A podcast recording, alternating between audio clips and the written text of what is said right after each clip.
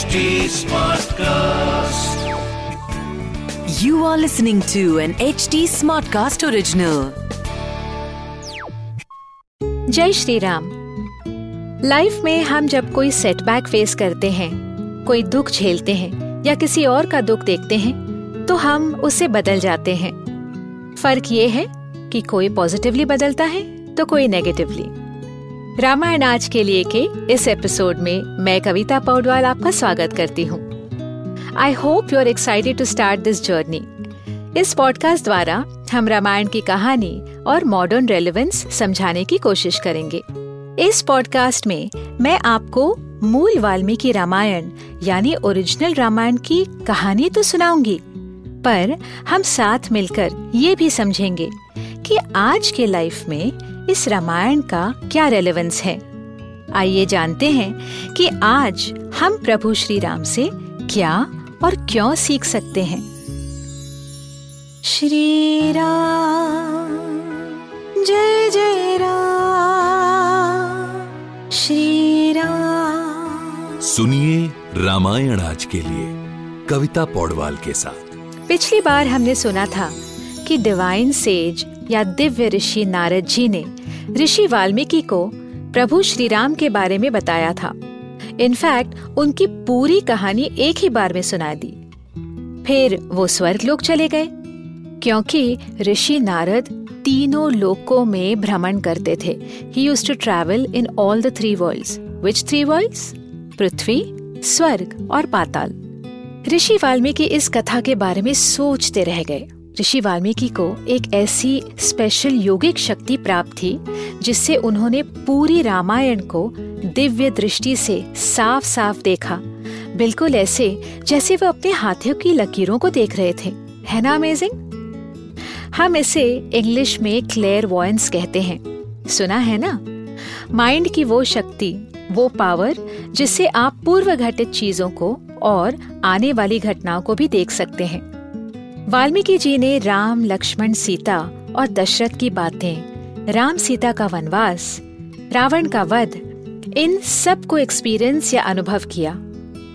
राम की कथा के साथ साथ और बहुत सारे इम्पोर्टेंट चीज़ें उन्होंने अपने थर्ड आई से देखी, जैसे स्वर्ग से धरती पर गंगा नदी का आना, श्री राम की फैमिली ट्री और बहुत कुछ। राम की कहानी के बारे में सोचते सोचते ऋषि वाल्मीकि अपने शिष्य ऋषि भरद्वाज के साथ संध्या और पूजा करने तमसा नदी के तट पर पहुँचे, रिवर तमसा। नदी के सामने एक सुंदर जंगल था, जहाँ बहुत सारे एनिमल्स थे। वहाँ पर एक क्रॉन्च पक्षियों का जोड़ा भी था। क्रॉन्च यानी फैमिली ऑफ़ क्रेन्स वो बहुत खुश दिखाई दे रहे थे। अचानक कहीं से एक निषाद राज या शिकारी के बाण से नर पक्षी या मेल बर्ड मारा गया। The female bird was devastated वह मादा पक्षी भयंकर विलाप करने लगी, उसे बहुत ज़्यादा दुख हुआ। जैसे इंसानों में भावनाएँ होती हैं, वैसे ही इमोशंस एनिमल्स या पशुओं में भी होते हैं। उस पक्षी का दुख देखकर ऋषि वाल्मीकि भी तड़प उठे, उन्हें बहुत गुस्सा आया। उन्होंने शिकारी से ज़ोर से कहा, जैसे ये पक्षी तड़प रही है, वैसे जीवन भर तुम भी तड़पते रहोगे। नेक्स्ट मोमेंट उन्हें बहुत बुरा लगा, उन्हें पश्चाताप हुआ। यू सी तब ऋषियों के वर्ड्स में इतनी स्ट्रेंथ होती थी कि वो जो कहे सच हो जाता था। अपने इमोशंस पर वह कंट्रोल नहीं रख सके तो उनके मुँह से किसी और के लिए गलत या अहित निकल आया। They were not allowed to use their powers for their own emotions और ऋषि वाल्मीकि को इस बात का एहसास हुआ।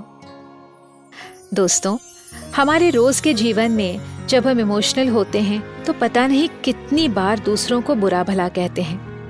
लेकिन जो लोग क्रिएटिव होते हैं पॉजिटिव होते हैं, वह अपनी भावनाएँ या इमोशनल टर्मोइल किसी ऐसी चीज़ में चैनलाइज करते हैं, जिसका आउटकम हमेशा पॉजिटिव होता है। या फिर ईश्वर की कृपा से वैसे हो ही जाता है। भावुक होकर ऋषि वाल्मीकि ने एक ऐसा छंद बोल दिया, जिस पर पूरी रामायण आधारित थी। ना ना डोंट गेट कंफ्यूज आप जानते हैं, जब कोई भी गीत या पोइट्री लिखी जाती है तो पहले उसका एक लिरिकल मीटर तय किया जाता है। उसी को छंद कहते हैं। वाल्मीकि रामायण में बताया गया है कि जो दुख, जो इमोशंस ऋषि वाल्मीकि ने फील किए, वह एक सकारात्मक या पॉजिटिव पोइट्री के रूप में बाहर निकल आया। फिर भी उन्हें उस बात का बुरा लगता रहा। तब खुद ब्रह्मदेव वहाँ पर आए और वाल्मीकि को समझाया कि मैंने तुम्हारे मुँह से वो छंद बुलवाए। मैं आशीर्वाद देता हूँ कि श्री राम की कहानी तुम लिखोगे और ये कहानी आने वाले हज़ारों लाखों वर्षों तक मनुष्य को ह्यूमन बींग्स को प्रेरणा देती रहेगी। जो कहानी तुम्हें ऋषि नारद ने सुनाई, वही कहानी तुम पोइट्री फॉर्म में दुनिया तक पहुंचाओगे और उसका छंद बहुत सुंदर होगा। जो लोग उसे सुनेंगे, उन सबका अच्छा होगा। वह सबको इंस्पायर करेगा। और ऐसे ही बना श्री वाल्मीकि रामायण। तो आगे क्या हुआ, जानने के लिए सुनते रहिए रामायण आज के लिए, जहाँ हम श्री वाल्मीकि रामायण जी के साथ सफ़र करते रहेंगे। इस पॉडकास्ट को लिखा नरेट और रिसर्च किया हुआ है मैंने, यानी कविता पौडवाल ने। इसका ट्रांसलेशन किया है श्रीमती प्रतिमा माणिक ने। प्रोड्यूस किया है दीप्ति आहूजा ने और एडिटिंग और म्यूज़िक दिया है सौरभ भोंजाल ने।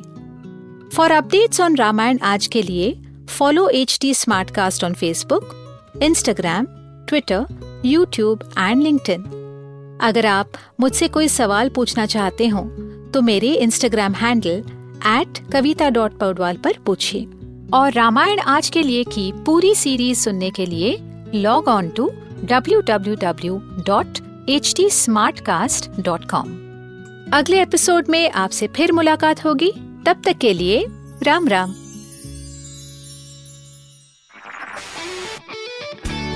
This was an HT Smartcast original. Smart Smartcast.